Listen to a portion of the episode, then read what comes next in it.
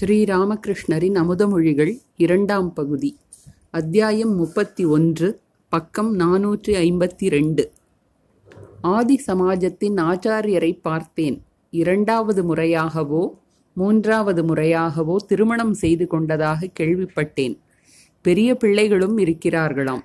இவர்களெல்லாம் ஆச்சாரியர்கள். இறைவன்தான் உண்மை மற்ற எதுவும் உண்மையல்ல என்று இவர்கள் சொன்னால் யார் நம்புவார்கள்? இவர்களுக்கு எப்படிப்பட்ட சீடர்கள் வருவார்கள் என்பதை ஊகித்துக் கொள்ளலாம். குரு எப்படியோ அப்படித்தான் சீடனும். துறவி மனத்தளவில் துறந்தும் வெளியில் காமினி காஞ்சனத்துடன் தொடர்பு வைத்திருந்தால் அவன் மூலம் உலக போதனை நடைபெறாது.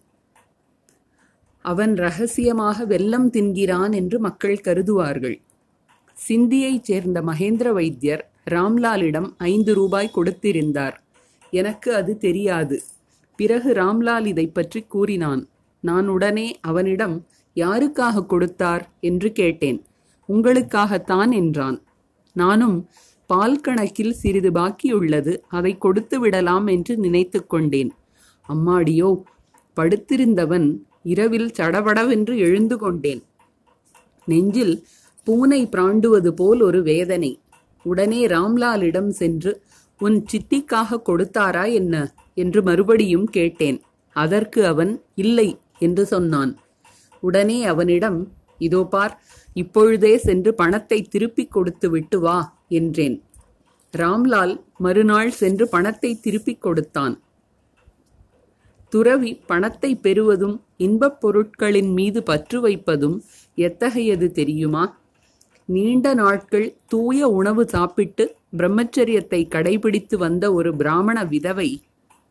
பிறகு தாழ்ந்த குலத்தினன் ஒருவனை கள்ளப்புருஷனாக ஏற்றுக்கொள்வது போல் எல்லோரும் திகைத்து விட்டனர். காமார்புக்கூரில் பகி என்ற வணிகர் குலப் பெண் இருந்தாள். அவளுக்கு பல சீடர்களும் இருந்தார்கள். தாழ்ந்த குலத்தைச் சேர்ந்த அவளை பலர் வணங்குவதையும் போற்றுவதையும் கண்டு பொறாமை பிடித்த ஜமீன்தார் அவள் மீது ஒரு துஷ்டனை ஏவினான். அவள் அவனை கெடுத்து விட்டான். அவளது சாதனை வாழ்வு வீணாயிற்று. நெறி பிழ பிறழ்ந்த துறவியும் இது போன்றவன்தான். நீங்கள் இல்லறத்தில் இருக்கிறீர்கள். உங்களுக்கு சத்சங்கம் இன்றியமையாதது. முதலில் சத்சங்கம் அடுத்து ஸ்ரத்தை. சாதுக்கள் இறைவனின் திருநாமத்தையும் மகிமையையும் பாடி பணியாவிட்டால் மக்களுக்கு எவ்வாறு இறைவனிடம் ஸ்ரத்தையும் நம்பிக்கையும் பக்தியும் உண்டாகும்? மூன்று தலைமுறையாக ஜமீன்தார் பரம்பரை என்று அறிந்தால்தானே மக்கள் மரியாதை காட்டுவார்கள். மாவிடம் ஞானம் பெற்றிருந்தாலும் எப்போதும் இறைவனை சிந்திக்கின்ற பயிற்சியை செய்ய வேண்டும். செம்பை ஒரு நாள் மட்டும் துலக்கினால் போதுமா? அப்படியே வைத்தால் மறுபடியும் களிம்பு ஏறிவிடும் என்று நங்டா கூறுவார். உன் வீட்டிற்கு ஒருமுறை வரவேண்டும். உன் வீட்டை தெரிந்து வைத்திருந்தால் அங்கு பல பக்தர்களை சந்திக்க முடியும். ஒருமுறை ஈசானை போய் பார். மணிலாலிடம். கேசவரின் தாயார் வந்திருந்தார். அவரது வீட்டு குழந்தைகள் ஹரிநாம பஜனை செய்தனர். அவர் அவர்களை சுற்றி வந்து கைகொட்டி கழித்தார் அவரது முகத்தில் மகனை இழந்த வருத்தம் தென்படவில்லை. அவர் இங்கு வந்து ஏகாதசி விரதம் இருந்தார். மாலை வைத்து ஜபமும் செய்தார். அவரிடம் நல்ல பக்தியை கண்டேன். மணிலால் கேசவரின் பாட்டனாரான ராம்கமல் நல்ல பக்தராக இருந்தார். துளசி தோட்டத்தில் உட்கார்ந்து நாம ஜபம் செய்வார். கேசவரின் தந்தையான பியாரிமோகனும் ஒரு வைணவ பக்தர். ஸ்ரீ ராமகிருஷ்ணர் தந்தை அவ்வாறு இல்லாமல் இப்படி பக்தனான ஒரு மகன் இருக்க முடியாது. விஜயரின் நிலைமையை பாருங்களேன். விஜயரின் தந்தை பாகவதம் படித்துக்கொண்டே பரவசத்தில் மூழ்கி புற உணர்வை இழந்து விடுவார். விஜயரும் அவ்வப்போது ஹரி ஹரி என்று கூறியபடி எழுந்து நிற்கிறார். இப்போதெல்லாம் அவர் காண்கின்ற இறைக்காட்சிகள் எல்லாம் உண்மையே.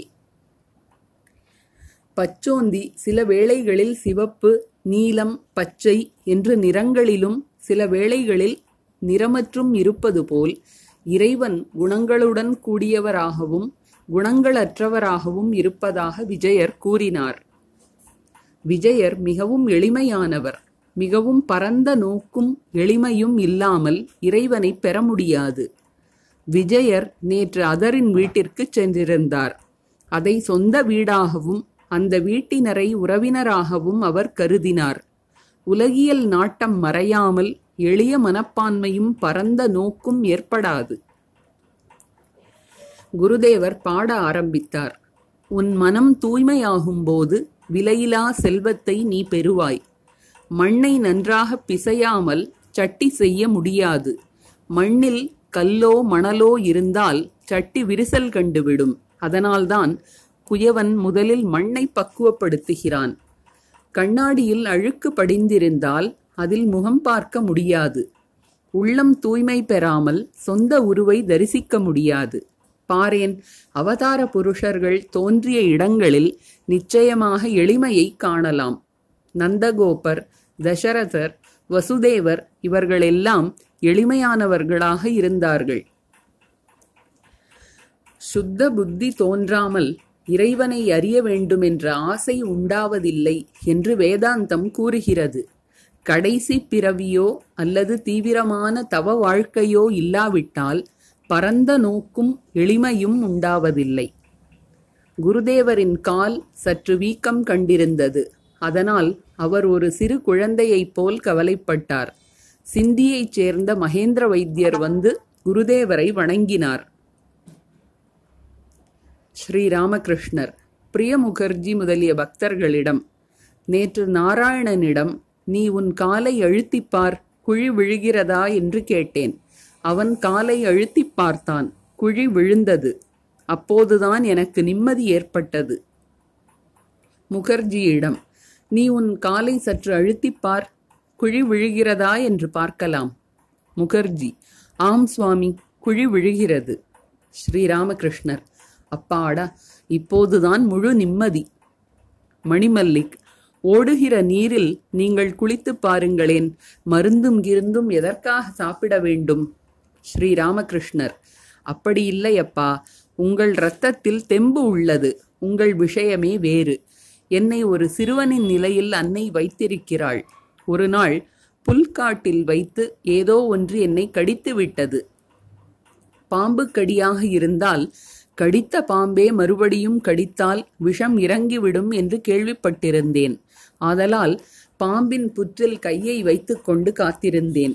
அந்த வழியாக போய்க் கொண்டிருந்த ஒருவன் வந்து என்ன என்ன செய்து கொண்டிருக்கிறீர்கள்? பாம்பு எந்த இடத்தில் கடித்ததோ அதே இடத்தில் கடித்தால்தான் விஷம் இறங்கும். வேறு இடத்தில் கடித்தால் இறங்காது என்றான். இலையுதிர்கால பனி உடம்புக்கு நல்லது என்று கேள்விப்பட்டிருந்தேன். ஒரு நாள் கல்கத்தாவிலிருந்து வண்டியில் திரும்பி வரும்பொழுது தலையை வெளியே நீட்டியபடி பனியில் நனைந்தேன். எல்லோரும் சிரித்தனர். மகேந்திரரிடம் சிந்தியில் உள்ள அந்த உங்கள் பண்டிதர் மிகவும் நல்லவர். வேதாந்த வாகீஷர் என்று பட்டம் பெற்றவர். எனக்கு மரியாதை காட்டுகிறார். நான் அவரிடம் நீங்கள் அதிகம் படித்திருக்கிறீர்கள். ஆனால் நான் மிகவும் படித்த பண்டிதன் என்ற உணர்வை விட்டுவிடுங்கள் என்று சொன்னபோது மிகவும் மகிழ்ந்தார். அவருடன் வேதாந்தம் பற்றி பேசினேன். மாவிடம் சுத்த ஆன்மா பற்றற்றது. மாயை அல்லது அவித்யை அதில் உள்ளது. இந்த மாயையில் சத்வம் ரஜஸ் தமஸ் என்ற மூன்று குணங்கள் உள்ளன. யார் சுத்த ஆன்மாவோ அவனில் இந்த மூன்று குணங்களும் இருக்கின்றன. ஆனால் அவன் பற்றற்றவன். நெருப்பில் நீல குளிகையை இட்டால் நீலச் சுடர் வருகிறது. சிவப்பு குளிகையை இட்டால் சிவப்புச் சுடரை காணலாம். ஆனால் நெருப்புக்கென்று எந்த நிறமும் இல்லை. தண்ணீரில் நீலத்தை கரைத்தால் தண்ணீர் நீல நிலம் நிறமாகிறது. அந்த தண்ணீரில் படிகாரத்தை இட்டால் தண்ணீர் தன் இயற்கை நிலையை அடைந்து விடுகிறது. மாமிசக் கூடையை சுமந்து சென்ற சண்டாளன் சங்கரரை தொட்டுவிட்டான். உடனே சங்கரர் அவனிடம் அடே என்னை தொட்டுவிட்டாய் என்று கூறினார். அதற்கு சண்டாளன் சுவாமி நானும் உங்களை தொடவில்லை நீங்களும் என்னை தொடவில்லை. நீங்கள் சுத்த ஆன்மா பற்றற்றவர் என்றான். ஜடபரதரும் இப்படிப்பட்ட விஷயங்களை ரகுகண மன்னனுக்கும் கூறினார். சுத்த ஆன்மா பற்றற்றது. சுத்த ஆன்மாவை காண முடியாது நீரில் கரைந்துள்ள உப்பை கண்களால் காண முடியாது யார் சுத்த ஆன்மாவோ அவரே மகா காரணம் காரணத்திற்கெல்லாம் காரணம். ஸ்தூலம் சூக்ஷ்மம் காரணம் மகா காரணம் பஞ்சபூதங்கள் ஸ்தூலம் ஸ்தூலம். மனம் புத்தி அகங்காரம் என்பவை சூக்ஷ்மம். பிரகிருதி அல்லது ஆத்யா சக்திதான் எல்லாவற்றிற்கும் காரணம். பிரம்மம் அல்லது சுத்த ஆன்மா காரணத்திற்கெல்லாம் காரணம். இந்த சுத்த ஆன்மாதான் நமது உண்மை வடிவம். எதை ஞானம் என்று சொல்வது? இந்த சொந்த இயல்பை தன் வடிவை அறிவது மனத்தை அதில் வைப்பதைத்தான். எதுவரை கர்மங்களில் ஈடுபட வேண்டும்? உடற்பற்று இருக்கும் வரை. அதாவது உடம்புதான் நான் என்ற புத்தி இருக்கும் வரை. கீதையில் இது கூறப்பட்டுள்ளது. உடம்பை ஆன்மாவாக கருதுவது அஜ்ஞானம். சிவபூர் பக்தரிடம் நீங்கள் பிரம்ம சமாஜத்தவரா பிரம்ம பக்தர் ஆம் சுவாமி. ஸ்ரீராமகிருஷ்ணர். சிரித்தபடி. அருவ சாதகர்களை அவர்களின் கண்களையும் முகத்தையும் பார்த்தே என்னால் தெரிந்து கொள்ள முடியும். நீங்கள் இன்னும் சற்று மூழ்குங்கள். மேலாக மிதந்தால் ரத்னம் கிடைக்காது. நான் உருவம் அருவம் எல்லாவற்றையும் ஒப்புக்கொள்கிறேன். படாபசாரைச் சேர்ந்த மார்வாரி பக்தர்கள் வந்து வணங்கினர். குருதேவர் அவர்களை புகழ்ந்து பேசினார். பக்தர்களிடம் ஆஹா இவர்கள்தான் பக்தர்கள். கோயிலுக்கு போகிறார்கள் துதி பாடுகிறார்கள் பிரசாதம் உண்கிறார்கள். இந்த முறை புரோகிதராக நியமிக்கப்பட்டுள்ளவர் ஒரு பாகவத பண்டிதர். இந்த முறை புரோஹிதராக நியமிக்கப்பட்டுள்ளவர் ஒரு பாகவத பண்டிதர். மார்வாரி பக்தர் நான் உன் சேவகன் என்று சொல்வதில் உள்ள நான் யார் ஸ்ரீராமகிருஷ்ணர் லிங்க சரீரம் அல்லது ஜீவான்மா. மனம் புத்தி சித்தம் அகங்காரம் இவை நான்கும் சேர்ந்ததுதான் லிங்க சரீரம். மார்வாரி பக்தர். ஜீவான்மா யார்? ஸ்ரீராமகிருஷ்ணர். எட்டு பாசங்களால் கட்டுண்ட ஆன்மா. சித்தம் என்றால் என்ன? ஆஹா! என்று கேட்டபடி எழுந்து முன்னால் வருவது. மார்வாரி பக்தர்கள் சுவாமி மரணத்திற்கு பிறகு என்ன ஏற்படுகிறது? ஸ்ரீராமகிருஷ்ணர் கீதையின் கருத்து என்னவென்றால் இறக்கும்போது என்ன நினைக்கிறாயோ அதுவாக ஆகிறாய். பரத மன்னன் மானை நினைத்தான் மானாகப் பிறந்தான். ஆகவேதான் இறைவனை அடைவதற்காக சாதனைகள் செய்ய வேண்டும். இரவு பகலாக இறைவனை நினைத்தால் இறக்கும் தருவாயில் அந்த நினைவு வரும். மார்வாரி பக்தர் சுவாமி உலகப் பொருட்கள் மீது ஏன் வெறுப்பு உண்டாவதில்லை? ஸ்ரீராமகிருஷ்ணர் அதுதான் மாயை. மாயையின் காரணமாக சத் அசத்தாகவும் அசத் சத்தாகவும் தோன்றுகிறது. யார் என்றென்றும் இருப்பவரோ அவரே சத் அதாவது பரபிரம்மம். அசத் என்றால் நிலையற்ற உலக வாழ்க்கை. மார்வாரி பக்தர் சாஸ்திரங்கள் படிக்கிறோம் ஆனால் மனத்தில் தங்குவதில்லையே ஏன்? ஸ்ரீராமகிருஷ்ணர் படிப்பதால் என்ன வந்துவிடும்? சாதனை வேண்டும் தவம் வேண்டும் இறைவனை அழை கள் கள் என்று சொல்வதால் ஏதாவது நடக்குமா? சிறிதாவது குடிக்க வேண்டும். இந்த உலக வாழ்க்கை முச்செடி போன்றது. கைப்பட்டாலே ரத்தம் பெருகுகிறது. ஒரு முச்செடியை கொண்டு வைத்து அதன் அருகில் உட்கார்ந்து இந்த செடி எரிந்துவிட்டது என்று சொல்லிக் கொண்டிருந்தால் அதற்காக அது எரிந்து விடுமா? ஞானாக்னியை கொழுந்து விட்டெறியச் செய்.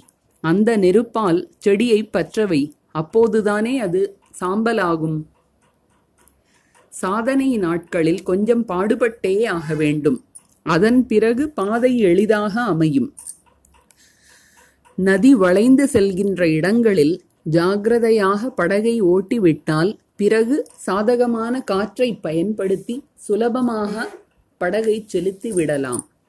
மாயை என்ற வீட்டிற்குள் இருக்கும் வரை மாயை என்ற மேகம் மூடியிருக்கும் வரை ஞான சூரியன் பிரகாசிப்பதில்லை. மாயையாகிய வீட்டை விட்டு வெளியே வந்து நின்றால் அதாவது காமினி காஞ்சனத்தை விட்டால் ஞானசூரியன் அஜானத்தை அழிக்கிறான். பூதக்கண்ணாடி காகிதத்தை அறையினுள் எரிக்காது. வெளியில் வந்து நின்றால் சூரிய ஒளி பூதக்கண்ணாடியின் மீது விழுகிறது. அப்போதுதான் காகிதம் எரிகிறது. மேகமூட்டம் இருந்தாலும் பூதக்கண்ணாடியால் காகிதம் எரியாது. மேகம் விலகினால்தான் அது எரியும். காமினி காஞ்சனம் என்ற வீட்டிலிருந்து சற்று விலகி நின்றால் விலகி நின்று சாதனை தவம் செய்தால்தானே மன இருள் விலகும். அறியாமையும் அகங்காரமுமாகிய மேகம் விலகும் ஞானம் கிடைக்கும். காமினி காஞ்சனம்தான் மேகம். துறவிக்கு கடினமான விதிகள் உள்ளன. காமினி காஞ்சன தொடர்பு துளி கூட இருக்கக்கூடாது. பணத்தை கையால் தொடக்கூடாது என்பது மட்டுமல்ல அருகில் வைக்கவும் அனுமதிக்கக்கூடாது. லக்ஷ்மி நாராயண் மார்வாரி ஒரு வேதாந்தி. இங்கு அவ்வப்போது வருவார். எனது படுக்கை அழுக்காக இருப்பதை பார்த்துவிட்டு என்னிடம் நான் பத்தாயிரம் ரூபாய் உங்கள் பெயருக்கு எழுதி வைக்கிறேன். அதிலிருந்து கிடைக்கும் வட்டிப்பணத்தில் உங்களுக்கு சேவை நடக்கும் என்றார். அந்த வார்த்தையை கேட்டபோது தடியால் என்னை அடித்தது போல் இருந்தது. நான் மயங்கி விழுந்து விட்டேன். உணர்வு திரும்பியதும் அவரிடம் மறுபடியும் உங்கள் வாயிலிருந்து இப்படிப்பட்ட வார்த்தை வருமேயானால் இனிமேல் இந்த இடத்திற்கு வராதீர்கள். என்னால் பணத்தை தொட முடியாது. பணத்தை அருகில் கூட வைத்துக்கொள்ள முடியாது என்று சொன்னேன். அவர் புத்திசாலி. உடனே என்னிடம் அப்படியானால் இன்னும் உங்களிடம் விடுவதும் ஏற்றுக்கொள்வதும் உள்ளது. உங்களுக்கு இன்னும் ஞானம் வரவில்லை என்றார். அதற்கு நான் தம்பி அந்த அளவுக்கு வரவில்லைதான் என்றேன். எல்லோரும் சிரித்தனர். லக்ஷ்மி நாராயணன் அந்த பணத்தை ஹிருதயனிடம் கொடுக்க விரும்பினார். அதற்கு நான் அப்படியானால் இவனுக்கு கொடு அவனுக்கு கொடு என்று நான் சொல்ல வேண்டியிருக்கும். அவன் கொடுக்காவிட்டால் கோபம் வரும். பணத்தை அருகில் வைத்தாலே பிரச்சனைதான். ஆகவே இதெல்லாம் நடக்காத காரியம். கண்ணாடிக்கு எதிரில் பொருளை வைத்தால் பிம்பம் விழத்தானே செய்யும். மார்வாரி பக்தர் சுவாமி கங்கையில் உடலை விட்டால் முக்தி கிடைக்குமா? ஸ்ரீ ராமகிருஷ்ணர் ஞானம் வந்தால் மட்டுமே முக்தி. எங்கே இருந்தால் என்ன? குப்பை குழியில் இறந்தாலும் சரி கங்கை கரையில் இறந்தாலும் சரி ஞானிக்கு முக்தி கிடைக்கும். ஆனால் அஜ்ஞானிக்கு கங்கை கரை கூறப்பட்டுள்ளது. மார்வாரி பக்தர் சுவாமி காசியில் இறந்தால் முக்தி ஏற்படுகிறது. ஏன்? ஸ்ரீ ராமகிருஷ்ணர் காசியில் இறந்தால் சிவ தரிசனம் கிடைக்கிறது. அவர் வந்து எனது இந்த உருவம் மாயை வடிவம். பக்தர்களுக்காக இதை தாங்கியுள்ளேன். இதோ பார் நான் அகண்ட சச்சிதானந்தத்தில் கரைகிறேன் என்று கூறி தமது வடிவத்தை மறைத்துக் கொள்கிறார். புராணத்தின்படி சண்டாளனுக்கும் சரி பக்தி வந்தால் முக்தி கிடைக்கும். நாம ஜபமே போதும். யாகம் யஜ்ஞம் தந்திரம் மந்திரம் வேண்டாம் என்பது புராணங்களின் கருத்து. வேத நெறி வேறானது. அதன்படி பிராமணனாக இல்லாவிட்டால் முக்தி கிடைக்காது. மந்திரத்தை சரியாக உச்சரிக்காவிட்டால் பூஜை ஏற்றுக்கொள்ளப்பட மாட்டாது. யாகம் யஜ்ஞம் மந்திரம் தந்திரம் எல்லாம் முறைப்படி செய்யப்பட வேண்டும். வேத கர்மங்களைச் செய்ய கலியுகத்தில் நேரம் எங்கே? ஆகையால் கலியுகத்திற்கு நாரதீய பக்தி. கர்மயோகம் மிகவும் கடினம். பற்றின்றி வேலை செய்யாவிட்டால் அது பந்தத்திற்கு காரணமாகிவிடும். மேலும் வாழ்க்கை உணவை ஆதாரமாக கொண்டுள்ளது. கர்மங்களை எல்லாம் விதிப்படி செய்வதற்கு நேரம் இல்லை. தசமூல கஷாயத்தை நம்பிக்கொண்டிருந்தால் நோயாளி பரலோகம் சேர்ந்து விடுவான். ஆகவே ஃபீவர் மிக்ஸ்டர் குடிக்க வேண்டும். நாரதீய பக்தி என்றால் இறைவனின் திருநாமத்தையும் மகிமைகளையும் பாடுதல். கலியுகத்திற்கு கர்மயோகம் உகந்ததல்ல. பக்தி யோகம்தான் சரியானது. வினை பயன்களை அனுபவிக்க வேண்டியிருப்பது வரை வேலை செய். ஆனால் பக்தியும் அனுராகமும் தேவை. இறைவனின் திருநாமத்தையும் திருப்புகழையும் பாடினால் செயல்கள் குறைந்து போகும். வாழ்நாள் முழுவதும் கர்மங்களை செய்து கொண்டிருக்க வேண்டியதில்லை. இறைவனிடம் சுத்த பக்தியும் அனுராகமும் வளர்கின்ற அளவிற்கு செயல்கள் குறைந்து வரும். இறையனுபூதி பெற்ற பிறகு செயல்கள் நின்று விடுகின்றன. மருமகள் கருவுற்றால் மாமியார் அவளது வேலைகளை குறைக்கிறாள். குழந்தை பிறந்த பிறகு வேலையே செய்ய வேண்டியதில்லை. தட்சிணேஸ்வர கிராமத்திலிருந்து சில இளைஞர்கள் வந்து குருதேவரை வணங்கினர். அவர்கள் உட்கார்ந்த பிறகு குருதேவரிடம் சில கேள்விகளை கேட்டனர். மாலை நான்கு மணி. இளைஞர் சுவாமி எது ஞானம்? ஸ்ரீ ராமகிருஷ்ணர் இறைவன் உண்மை. மற்ற எதுவும் உண்மையல்ல என்று அறிவது ஞானம். அந்த உண்மை பொருளின் ஒரு பெயர் பிரம்மம் மற்றொரு பெயர் காலம் மகா காலம் அதனால்தான் காலத்தின் முன் எத்தனை எத்தனையோ தோன்றின எத்தனை எத்தனையோ மறைந்தனவே என் சகோதரா என்று சொல்கிறார்கள். காலனுடன் ஆடல் ஆடல் புரிபவள் காளி அவளே ஆத்யா சக்தி காலமும் காளியும் பிரம்மமும் சக்தியும் பிரிக்க முடியாதவர்கள். உண்மை வடிவான அந்த பிரம்மம் நித்தியமானது மூன்று காலங்களிலும் இருப்பது. ஆதி அந்தம் இல்லாதது சொற்களால் விளக்க இயலாதது. சொற்களில் விளக்க வேண்டுமானால் உணர்வு வடிவானது ஆனந்தமே உருவானது என்று மட்டுமே சொல்ல முடியும். உலகம் நிலையற்றது இறைவன் மட்டுமே நிலையானவர். உலகம் ஒரு ஜால வித்தை வித்தைக்காரன்தான் உண்மை அவனது வித்தை பொய். இளைஞர் இந்த உலகம் மாயை ஜாலவித்தை என்றால் இந்த மாயை விலகாதது ஏன்? ஸ்ரீ ராமகிருஷ்ணர் சம்ஸ்காரங்களின் வலிமை காரணமாக மாயை விலகவில்லை. இந்த மாயா உலகில் தொடர்ந்து பல பிறவிகளில் வாழ்ந்ததன் காரணமாக மாயை உண்மை என்று தோன்றுகிறது. சம்ஸ்காரங்களுக்கு எவ்வளவு வலிமை தெரியுமா? சொல்கிறேன் கேள். அரசகுமாரன் ஒருவன் முற்பிறவியில் வண்ணானுக்கு மகனாகப் பிறந்திருந்தான். அவன் விளையாடும்போது நண்பர்களிடம் மற்ற விளையாட்டெல்லாம் இருக்கட்டும் நான் கவிழ்ந்து படுத்துக் கொள்கிறேன். நீங்கள் என் முதுகின் மீது டப் டப் என்று துணி துவையுங்கள் என்று கூறினான். பல இளைஞர்கள் இங்கு வருகிறார்கள். ஆனால் ஏதோ ஒரு சிலர்தான் இறைவனுக்காக மன ஏக்கம் கொள்கின்றனர். அவர்கள் நல்ல சம்ஸ்காரங்களுடன் பிறந்திருக்கின்றனர். திருமணப் பேச்சை வெறுக்கின்றனர். திருமணப் பேச்சு அவர்களின் செவியில் ஏறுவதே இல்லை. திருமணம் செய்து கொள்ள மாட்டேன் என்று சிறுவயதிலிருந்தே நிரஞ்சன் சொல்வான். வெகு நாட்களுக்கு முன்பு சுமார் இருபது ஆண்டுகளுக்கு முன்பு வராக நகரத்திலிருந்து இரண்டு இளைஞர்கள் வருவார்கள். ஒருவனுடைய பெயர் கோவிந்தபால் மற்றவனுடைய பெயர் கோபால் சேன் இருவரும் சிறுவயதிலிருந்தே மனத்தை இறைவனிடம் திருப்பியிருந்தனர் திருமணப் பேச்சை கேட்டாலே பயந்து நடுங்குவார்கள். கோபாலுக்கு பரவச நிலை ஏற்படுவதுண்டு. உலகியல் மனிதர்களைக் கண்டால் பூனையைக் கண்ட எலி பதுங்குவது போல் பதுங்கிக் கொள்வான் அவன். ஒரு நாள் தாகூர் குடும்பத்தைச் சேர்ந்த இளைஞர்கள் இங்கே தோட்டத்திற்கு உலாவ வந்தனர். அவர்களைக் கண்டதும் அறையில் சென்று கதவை மூடிக்கொண்டான். அவர்கள் பார்த்துவிட்டால் அவர்களோடு பேச வேண்டுமே என்ற பயம். கோபாலுக்கு பஞ்சவட்டியில் பரவச நிலை ஏற்பட்டிருந்தது. அந்த நிலையில் என் கால்களை பிடித்துக்கொண்டு நான் போகிறேன். இனியும் என்னால் இந்த உலகில் வாழ முடியாது.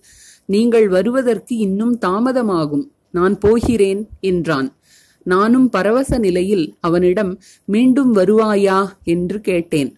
அதற்கு அவன் ஆம் மீண்டும் வருவேன் என்று பதிலளித்தான். சில நாட்களுக்குப் பிறகு கோவிந்தன் வந்தான். கோபால் எங்கே என்று கேட்டேன். அவன் போய்விட்டான் இறந்து விட்டான் என்றான் அவன். மற்ற இ- இளைஞர்கள் எப்படி அலைந்து திரிகிறார்கள் பார்த்தாயா? எப்படி பணம் சம்பாதிக்கலாம்? வீடு வாசல் வண்டி துணிமணி எல்லாம் எப்படி கிடைக்கும்? பிறகு திருமணம். இப்படி ஓய்வு ஒழிச்சல் இல்லாமல் ஓடுகிறார்கள். பெண் எப்படிப்பட்டவள் என்பதை முன்பாகவே தெரிந்து கொள்ள துடிக்கிறார்கள். அவள் அழகானவளா என்பதைக் காண தாங்களே போவார்கள். நான் இளைஞர்களை நேசிக்கிறேன் என்பதற்காக ஒருவன் என்னை ஏசி வருகிறான். யார் நல்ல சம்ஸ்காரமுடையவர்களோ யார் தூயவர்களோ யார் இறைவனுக்காக ஏங்குகிறார்களோ யாருடைய மனம் செல்வம் உடலின்பம் போன்றவற்றை நாடுவதில்லையோ அவர்களையே நான் நேசிக்கிறேன். திருமணம் செய்து கொண்டவர்களுக்கும் இறைவனிடம் பக்தி இருக்குமானால் வாழ்க்கையில் பற்று வைக்க மாட்டார்கள். ஹீரானந்தன் திருமணமானவன். அதனால் என்ன? அவனுக்கு அதிகம் பற்று இருக்காது. ஹீரானந்தன் சிந்து நாட்டைச் சேர்ந்தவன். பிஏ பட்டம் பெற்றவன். பிரம்ம சமாஜ பக்தன். மணிலால் சிவப்பூரைச் சேர்ந்த பிரம்ம சமாஜத்தவர் மார்வாரி பக்தர்கள் தட்சிணேஸ்வர இளைஞர்கள் எல்லாம் குருதேவரை வணங்கி விடை பெற்றனர் இருட்டத் தொடங்கியது. தெற்கு வராந்தாவிலும் மேற்கேயுள்ள வட்ட வராந்தாவிலும் கோயில் வேலைக்காரர்கள் விளக்குகள் ஏற்றினர். குருதேவரின் அறையில் விளக்கு ஏற்றப்பட்டு தூபம் போடப்பட்டது. குருதேவர் இருக்கையில் அமர்ந்து கொண்டு தேவியின் திருநாமத்தை உச்சரித்தவாறு அவளது சிந்தனையில் ஆழ்ந்திருந்தார். அறையில் மாவும் பிரியமுகர்ஜியும் அவருடைய உறவினரான ஹரியும் தரையில் அமர்ந்திருந்தனர். சிறிது நேரம் தியானத்தில் இருந்த குருதேவர் பிறகு பக்தர்களுடன் பேச ஆரம்பித்தார். கோயில் ஆரத்தி தொடங்க இன்னும் நேரம் இருந்தது. ஸ்ரீராமகிருஷ்ணர் மாவிடம் இரவு பகலாக இறைவனை சிந்திப்பவனுக்கு சந்தியாவந்தனம் எதற்கு? நன்மை மிகும் முப்போதும் நாம ஜபம் முறையாக நடக்குமாயில் பன்மை பெறும் கிரியைகளால் பணிவோடு செய் பூஜையினால் பயனும் யாதோ? சந்தியாவந்தனம் காயத்ரியில் ஒடுங்குகிறது. காயத்ரி ஓங்காரத்தில் ஒடுங்குகிறது. ஓம் என்று ஒருமுறை சொன்னாலே சமாதி வாய்க்கின்ற நிலை எப்போது வருமோ அப்போது அவன் இறைவனில் நிலை பெற்று விட்டான் என்று பொருள். ரிஷிகேஷத்தில் ஒரு சாது இருந்தார். காலையில் எழுந்ததும் அவர் ஒரு நீழ் நீர்வீழ்ச்சியின் அருகே சென்று நின்று கொள்வார். நாள் முழுவதும் அந்த நீர்வீழ்ச்சியை பார்த்தவாறு ஆஹா என்ன அருமையாகச் செய்திருக்கிறாய்? என்ன அருமை? என்ன அற்புதம்? என்று கடவுளிடம் சொல்வார். வேறு ஜபம் தியானம் எதுவும் அவருக்கு கிடையாது. பிறகு இரவாகியதும் குடிசைக்கு திரும்புவார். இறைவன் உருவமற்றவரா உருவம் உடையவரா என்றெல்லாம் மண்டையை உடைத்துக் கொள்ள வேண்டிய அவசியம்தான் என்ன? தனி இடத்தில் தனிமையில் மன ஏக்கத்துடன் அழுது அரற்றி எம்பெருமானே நீ எப்படி இருக்கிறாயோ அதை எனக்கு காட்டி அருள் என்று அவரிடம் வேண்டுவதே போதுமானது. அவர் உள்ளும் புறமும் இருக்கிறார். உள்ளே உறைபவர் அவரே. அதனால்தான் வேதம் தத்துவமசி அதுவாக நீ இருக்கிறாய் என்று கூறுகிறது. புறத்திலும் அவரே இருக்கிறார். மாயையினால் பல்வேறு வடிவங்களாக தோன்றுகிறார். ஆனால் உண்மையில் அவரே உள்ளார். அதனால்தான் நாம ரூபங்களை விளக்குவதற்கு முன்பு ஓம் தத் சத் என்று சொல்ல வேண்டும். அவரை காண்பது என்பது ஒன்று சாஸ்திரங்களை படித்து அவரை அறிவது என்பது இன்னொன்று. சாஸ்திரத்திலிருந்து மேலோட்டமாகத்தான் தெரிந்து கொள்ள இயலும். ஆகவே பல சாஸ்திரங்களை படிப்பதால் எந்த பயனும் இல்லை. அதைவிட தனிமையில் இறைவனை கூவி அழைப்பது நல்லது. கீதை முழுவதையும் படிக்காவிட்டாலும் பரவாயில்லை. பத்து முறை கீதா கீதா என்று கூறினால் என்ன வருகிறதோ அதுதான் கீதையின் சாரம். அதாவது தியாகி. ஏ மனிதா எல்லாவற்றையும் துறந்து இறைவனை வழிபடு. இதுதான் கீதையின் சாரம். குருதேவர் பக்தர்களுடன் காளிதேவிக்கு நடைபெற்ற மாலை ஆரத்தியை பார்த்தபடியே பரவச நிலையில் ஆழ்ந்தார். தேவியின் திருமுன்னர் வீழ்ந்து வணங்கும் நிலையில் அவர் இல்லை. பக்தர்கள் மிகவும் கவனமாக அவரை அறைக்கு கூட்டி வந்து உட்காரச் செய்தனர். இன்னும் பரவச நிலையிலேயே இருந்தார். அந்த நிலையிலேயே பேசத் தொடங்கினார். முகர்ஜியின் உறவினரான ஹரியின் வயது பதினெட்டு இருபது இருக்கும். அவருக்கு திருமணமாகி இருந்தது. அப்போது முகர்ஜியின் வீட்டில் தங்கியிருந்தார். வேலை தேடிக் கொண்டிருந்தார். குருதேவரிடம் ஆழ்ந்த பக்தி கொண்டவர் அவர். ஸ்ரீராமகிருஷ்ணர் பரவச நிலையில் ஹரியிடம் நீ உன் தாயின் அனுமதி பெற்று மந்திர தீட்சை பெற்றுக்கொள். பிரியரிடம் இவனுக்கு ஹரிக்கு என்னால் மந்திரம் அளிக்க முடியவில்லை. நான் யாருக்கும் மந்திர தீட்சை தருவதில்லை. நீ செய்து வருகின்ற தியான ஜபத்தையே செய்து வா. பிரியர் அப்படியே சுவாமி. ஸ்ரீராமகிருஷ்ணர் நான் இந்த நிலையில் கூறுகிறேன். என் வார்த்தைகளில் நம்பிக்கை வை. இதோ பார் இங்கே வேஷம் கீஷம் எதுவும் இல்லை.